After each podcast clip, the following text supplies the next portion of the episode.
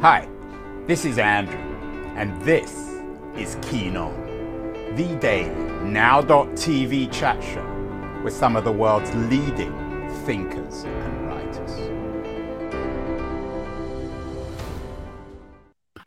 Hello, everybody. It is Thursday, February the 9th, 2023. Regular viewers, listeners to the show know that I have a a particular interest in words. Some words become fashionable and they reflect our society and vice versa. One of those words is empathy. We're always talking about the E word.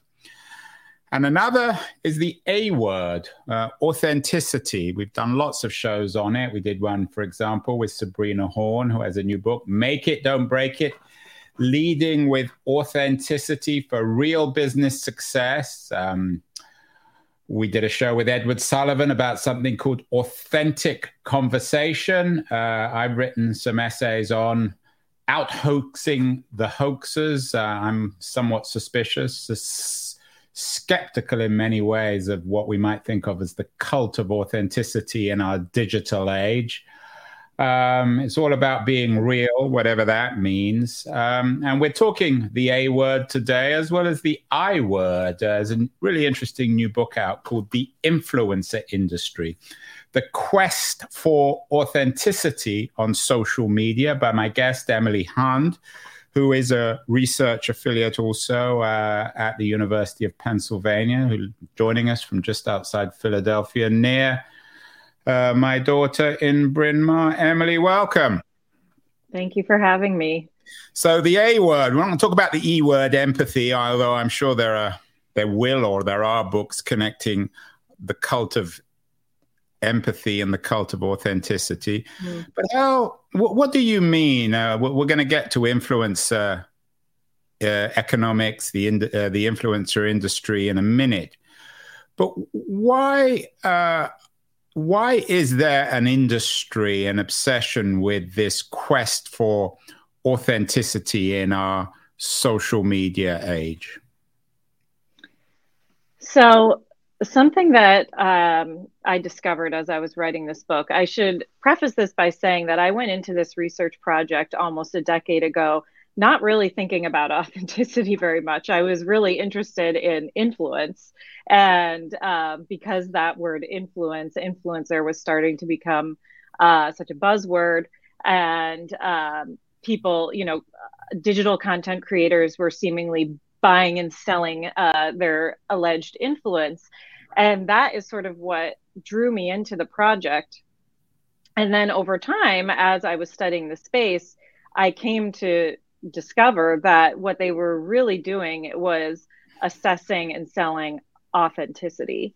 And authenticity, um, it's always been a word with a very slippery meaning. Um, By definition, uh, Emily, any, yes. you know, I associate the word with um, my old friend Arianna Huffington. My my my analysis is the more people use the word authentic, the less authentic they actually are. Right. Which yes. may not be very kind to Arianna, but that's another story. um, yes, and that is sort of what we have seen happen over the course of the last decade plus uh, that the influencer industry has developed. Um, authenticity has really always sort of been at the heart of it. It's sort of been like a driving uh, value uh, of the people who work in the industry. And then it was sort of transformed into the central commodity uh, of the industry. Um, and this happened in, um, you know, there, there are lots of different factors uh, in, you know, how this actually happened. But I think the, um, the key sort of shift in the, the role of authenticity in the space came when the when the industry started started to expand beyond sort of the initial people who were involved. Um, in the book, I get into kind of the the early sort of the the birth of the influencer industry, if you will. Well, let's and, get and... um, uh, let's get to that birth, um, Emily. Let's do some history. You you trace all this, um, the influence industry, very much bound up, uh, entangled with the history of social media. mm-hmm. are they essentially the same thing? Is social media and the influence industry are they all dealing essentially with the same thing, the same commodity of one kind or another? Um, I mean, the influencer industry, of course, is wholly dependent on social media, um, and we know that um, you know other other researchers and writers on the subject have have sort of shown how authenticity has always been sort of an animating ideal of people who work in Silicon Valley. And so, especially if you look at sort of the history of Instagram itself as a platform and its you know desire to position itself as a place where you really share yourself and, and be real. Um, authenticity has you know it, there the social the social media industry generally and the influencer industry uh, you know are really you know they're very intimately bound up and, and the intimacy is to me is fascinating because the logical assumption would be oh well um, uh, the technology resulted in um, in what you call the commodification of of, of influence or of authenticity. Mm-hmm. But I'm assuming that cause and effect aren't quite that simple. Is that fair? Um, no, I, it's not. It's not quite so simple. I um, part of what I try to parse in the book is uh, is um, just how many people and organizations were involved in this process uh, and they were not only working with each other and and you know competing against each other at times but they were also trying to continually like assess and respond to what was going on you know culturally um, at the time. And so through that um, they sort of landed on these um, new definitions of authenticity if you will. But um, authenticity in the influencer space is is constantly changing. It is still not like a stagnant uh, or stable. Well, doesn't it? By definition, it's by as you suggested, it's such a slippery word. It has to mm-hmm. be changing because mm-hmm. it, it, it's a mirage. It's not real by definition. Right. I mean, once people talk about authenticity, then the whole notion of reality, quote unquote, is up for grabs. Right, and and authenticity um, you know it's not to say that nothing is real or nothing is genuine um, but people have different ideas about what authenticity means and you know have forever. Um, authenticity has always sort of been thought of um, as a social construction so something that you know people sort of determine the meaning of and it changes uh, depending on context and and who's involved at the time and um, and in the book i i try to make the case that in the case of the influencer industry authenticity has become an industrial construction. So it is not only something that people and groups are sort of uh, grappling over and changing the meaning of constantly but it is something that is intimately tied to um, the need to make money off of it yeah, um, this is a, I don't know whether you'd call it a, a Marxist critique or certainly a sort of Frankfurt School critique. And before we get to that, let's let's define what an influencer is because we haven't even got to that yet. You've written this book called The Influencer Industry. I mean, there have always been influencers throughout history, Emily, haven't they? Why do we even mm-hmm. assume that influencers these days on social media, on TikTok or Instagram or Twitter, are any different from the influences in history? So the difference is this industry that underpins them. So, of course, in history, there have always been influential people, famous people, um, things, uh, you know, people who are well known for for a variety of reasons. Um, and the difference now is is the um, sort of very um, crass, if you will, um, measurement and sale uh, of their influence. You're allowed to um, use crass on my show. if you didn't use crass, I'll probably throw you off. um, but yeah, and so you know, again, like th- taking the long view of, of history, the idea of influence was always sort of um, thought to be not quantifiable generally But there's um, always been a a, a celebrity um, industry. I mean, we've had Thomas Frank on the show, mm-hmm. brilliant cultural historian. Uh, his book, The Conquest of Cool Business Culture, mm-hmm. Counterculture, and the Rise of Hip Consumerism. Mm-hmm. I don't know when that, that was written, I don't know, 25, 30 years ago. Mm-hmm. Is this ultimately coming out of the pocket of the counterculture, which we've done shows on um, on the relationship between the counterculture and the digital revolution from mm. from from counterculture to cyberspace in particular a book by uh, fred turner of stanford mm-hmm. university i'm sure mm-hmm. you're familiar with that book mm-hmm. mm-hmm. um, I don't know that I I would draw. I, I don't think I would draw that line directly for uh, to the the, the counterculture, um, at least in the way that uh, Thomas Frank has written about it. But um, I will say a, a, critical piece of of influencers um, today, you know, of social media influencers, is positioning themselves as sort of outside the mainstream, outside of um, you know traditional media institutions or traditional uh, cultural institutions. You know, however true or not that might be for for the individual, you know, claiming that identity. Um, you know that that is that is, has been a very consistent um, narrative uh, in that influencers sort of uh, propagate uh, across time, even though you know the industry has changed dramatically um, in the short time that it has existed. Um, so, who are these people, Emily? these these influencers? Uh, they don't necessarily have a great reputation. I found for researching for this show a headline from uh, the New York Post of a very blonde woman doing a selfie, and we're not sure whether the who, whether she's real or not. Do they deserve the bad influence? Is it all is it all blonde women staring into their iPhones for selfies? uh, it, it is definitely not, um, but uh, that is certainly uh, a part of the industry, and I think it was an even more, perhaps more significant part of the industry um, at earlier phases of the industry's development. Um, that you know these sort of stereotypical um, like women i guess who sort of met these very stereotypical you know beauty ideals.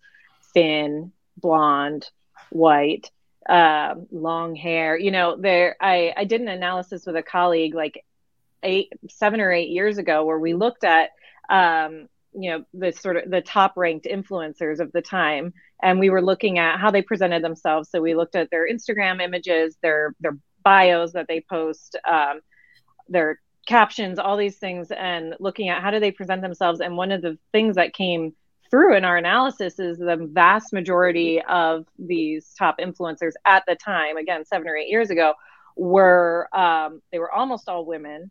Um, and they were also like very much majority, you know, fitting that sort of look that you just shared. Yeah, uh, I mean, so what would be the difference, say, between the Kardashians and an influencer? I mean, the Kardashians, their history goes back before social media. Are they also typical influencers?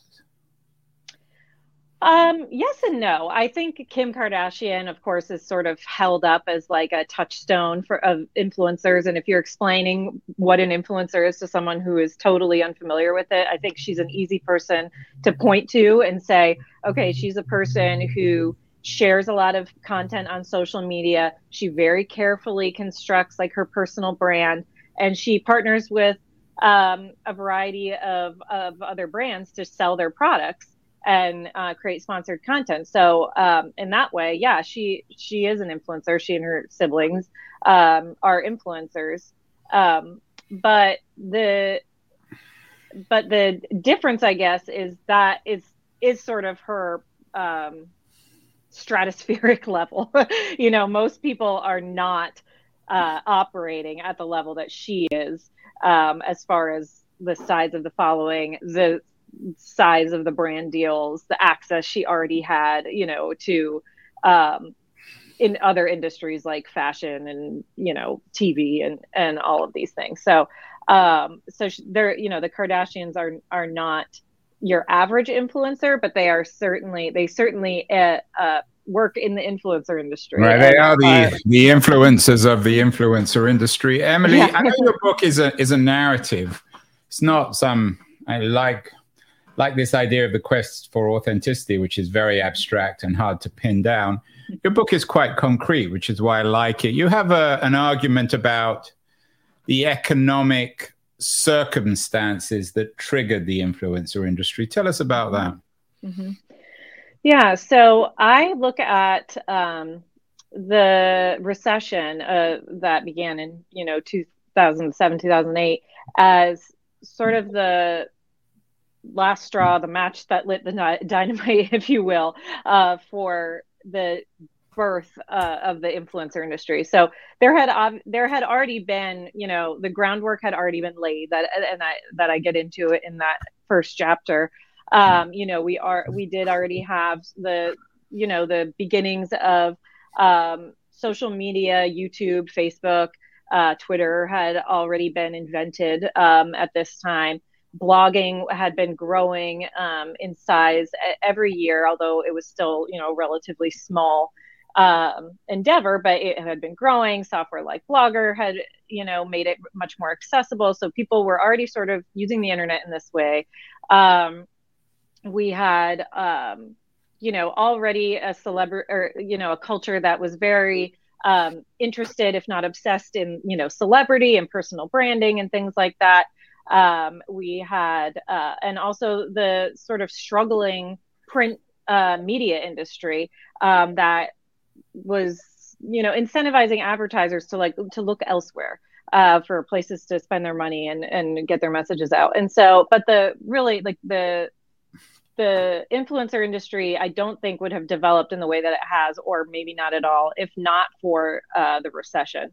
Because, so a lot of people, in very simple terms, a lot of people were lost their jobs, uh, mm-hmm. lost their homes, perhaps during the Great Recession, mm-hmm. 2008, 2009.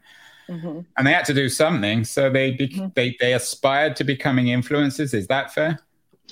Well, influencer wasn't really a thing yet, so they didn't. Right. The, this so what did they describe of, uh, themselves as? Social media uh, personalities. A lot of them thought of themselves as bloggers um, at that time, and they were using, um, or you know, or perhaps have a YouTube channel, but um, they were using these social platforms n- because they were looking for work. Um, they were saying, okay, if I if I put myself out there online, someone will see me, someone will hire me, um, you know, to consult or maybe in a full-time position or whatever or maybe at least i can network with other people like me who are unemployed or underemployed and i can just keep myself afloat somehow. Um, and that is what drew a lot of these people online. Again this was in a time where there was a lot of optimism too about social media and so that was it seemed very promising to uh, put yourself out there online and you know see what see what happened. And so uh, a lot of people, especially people who were creatives in some way, um, uh, started doing that, and they were able to develop, uh, you know, loyal followings. but, but here's my question: Why did the cult of authenticity grow? Why? I, I, I buy your argument about the history of social media going essentially from bloggers to influences. But what is it about our culture or the internet that led to what you call the commodification of authenticity?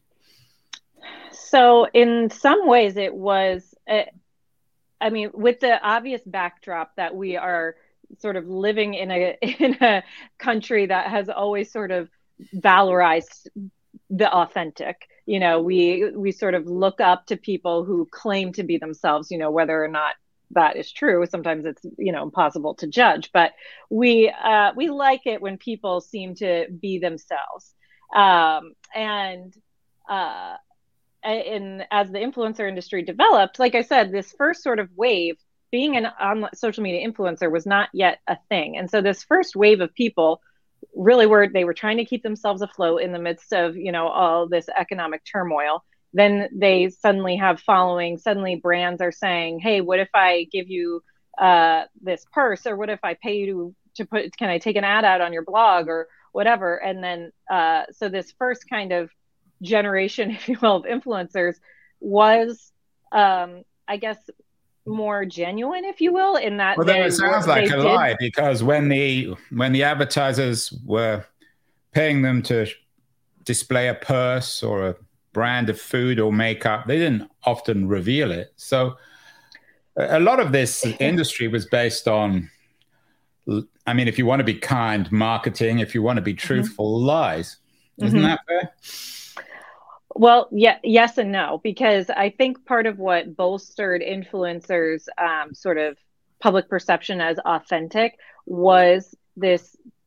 The stage was kind of set in this early era when a lot of these people were like, there's the story that they were sharing that I didn't start this blog to make money. It it kind of was true because they didn't know it was possible to have a brand sponsor your, your blog because that wasn't really an established uh, norm. So there was some truth to that, um, in uh, some truth to their own personal narrative that they were putting out there. I just fell into doing this work, you know, like I I never sought this out. I'm just out here being me, um, and this has come to me. There was some truth to that.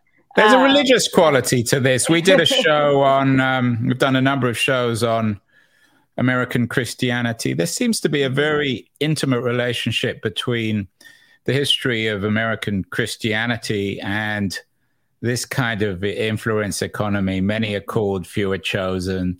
The, mm-hmm. the, the, cult of authenticity mm-hmm. and so on and so forth, and mm-hmm. the way in which certain types of people are attracted both as players and as audience. Mm.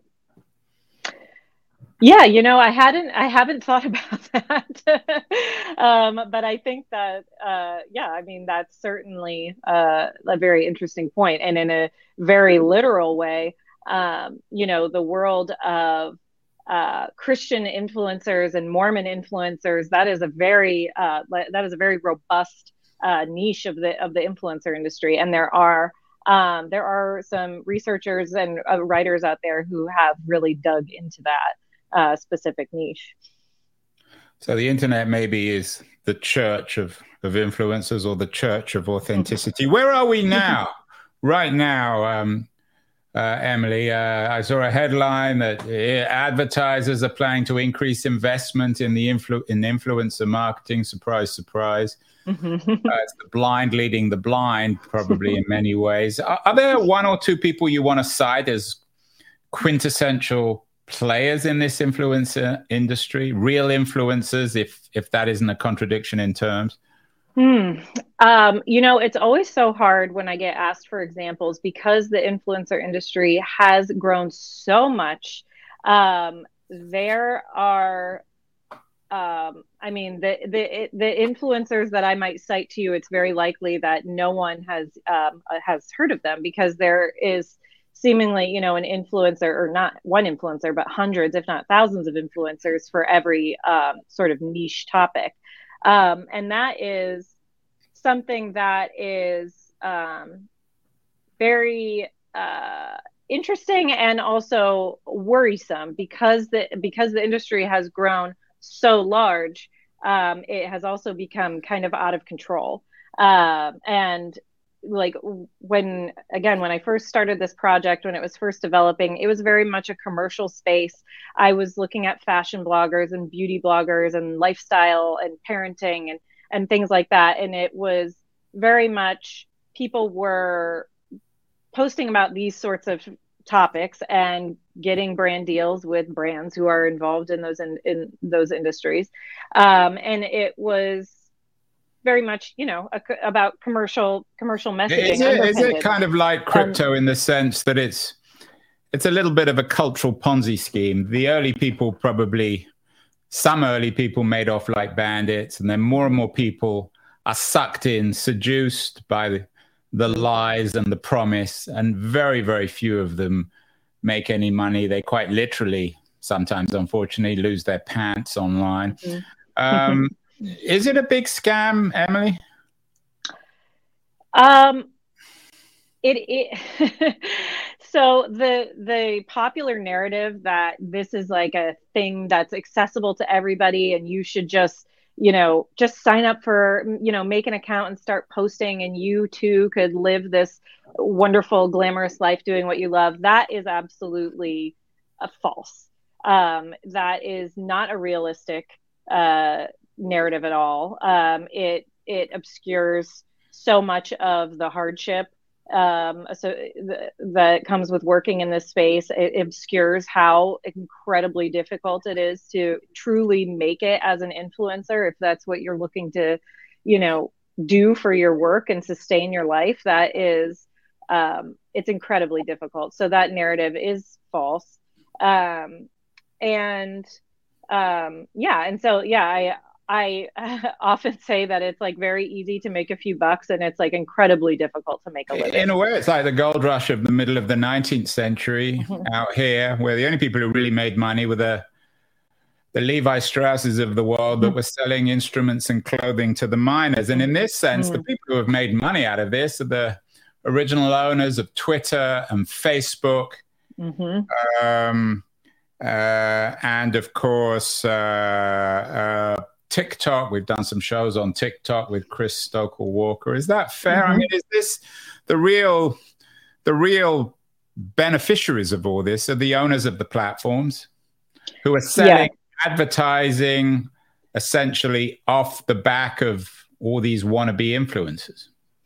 Yes, I, I think that is fair to say. I, I don't want to minimize the the influencers who, you know, because I've spoken to many of them, people who are who have made it, and that is great for them that they have been able to, you know, make a living do working on content that they like, and it and it it does happen, but the overarching story of this is the story of social media companies wresting power away from the individuals um, and for themselves.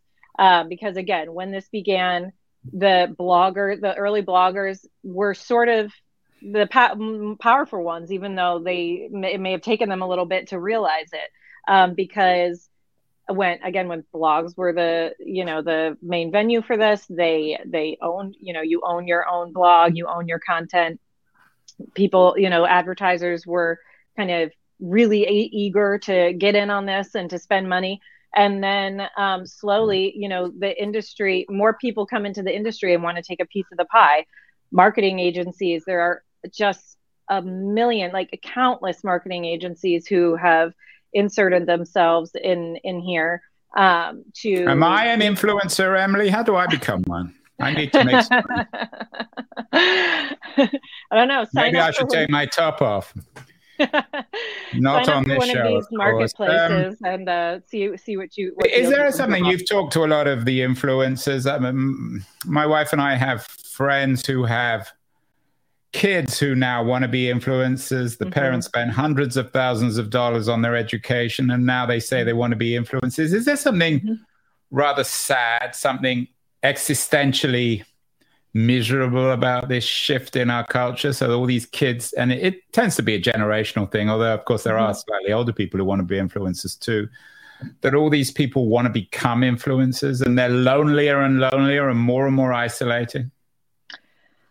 I do think that this is um, the influencer industry has sort of changed the way that we look at ourselves and and look at each other um, and there it being sort of being inundated uh, with this type of content constantly um, i think it it change it changes how you think of yourself as you know a potential product or you know and having to be sort of yeah perpetually it, prepared to be on camera and share exactly. with the, the face of the public if one of my oh. kids came home and told me they want to be a social influencer I, I, I have to admit i would not be happy. I would think I failed as a parent. So yeah, and I mean this idea, as you say, of packaging yourself up and imagining that everything you can, anything you do, can be photographed and sold online one way or the other. Yes, and influencers themselves, uh, uh you know, most of the influencers that I've interviewed for my book, and also, you know, there have been other studies and surveys and things like that that have come out. They they tell you that it is, you know, very hard on them mentally, um, you know, to sort of constantly be chained to this public performance and these pressures of presenting yourself in these in like patterned recognizable ways that you know that people recognize as being real um, and authentic but also monetizable and um, and not alienating your audience or brands or, or things like that it's a it's a really taxing uh, way to to live and work and yeah, I don't think uh, I think Herbert Marcuse of the old Frankfurt School or, or Adorno they would be turning in their grave and also smiling because mm-hmm. it's exactly what they predicted would come mm-hmm. out of what they call late stage capitalism. Although late stage mm-hmm. capitalism seems to be just as healthy these days as it was back then. Finally, mm-hmm. Emily, um, I wonder whether there's again a coincidence that technology now the big thing in technology is Chat GPT AI. Mm-hmm mm-hmm. which is increasingly making it hard to distinguish between the content of humans and the content of smart machines. We've done lots of shows about that. Joshua mm-hmm. Browder, mm-hmm. who's predicting mm-hmm. the end of lawyers, Dean Koontz, the best-selling writer, who says that AI will never replicate the human soul. Mm-hmm. Uh, then with my old friend Keith Teare, we've talked about the AI age. Is it coincidental that maybe the next chapter in the influencer industry, or maybe the final chapter in the influencer industry, and this weird quest, this surreal quest for authenticity, is the birth of AI and technologies like Chat GPT. Yeah, I, you know, that is something that is that I'm watching with interest. Um, it's it's and it, it's interesting to see how the industry has sort of leveraged AI already. Um, it's something that they have. It's really been for the last several years already that particularly marketers in the space have been um, touting their use of, of in-house AI to uh, as a means of cleaning up the industry. You know, as a means of ensuring that the influencers that you work with really are the perfect influencer for your brand and vice versa and um, and things like that and it's they're using it as a means to exert you know this uh, sort of facade of control over the industry and then on the flip side we have things like uh, you know, there's like C- the CGI influencers that I write about in the book. Lil Miquela is probably the most famous one. But again, she kind of emerged on the scene probably five years ago now. Yeah, so these um, are fake. It, I mean, these are non-human influencers, machine right, bot, right, bot right. influencers. But, right, but they have an appeal to brands, especially because they're easily controlled. There, you don't have to worry about um, them speaking out about a subject that you don't want them to, or um, you know doing something offline that then makes it into the news and becomes a scandal. Um, uh, and so they they do have appeal. Obviously now they have not you know uh, gained traction i think in the way people thought they would when Lil Miquela first came out. But um, it's definitely something the the industry is trying to figure out how to leverage for its own benefit and survival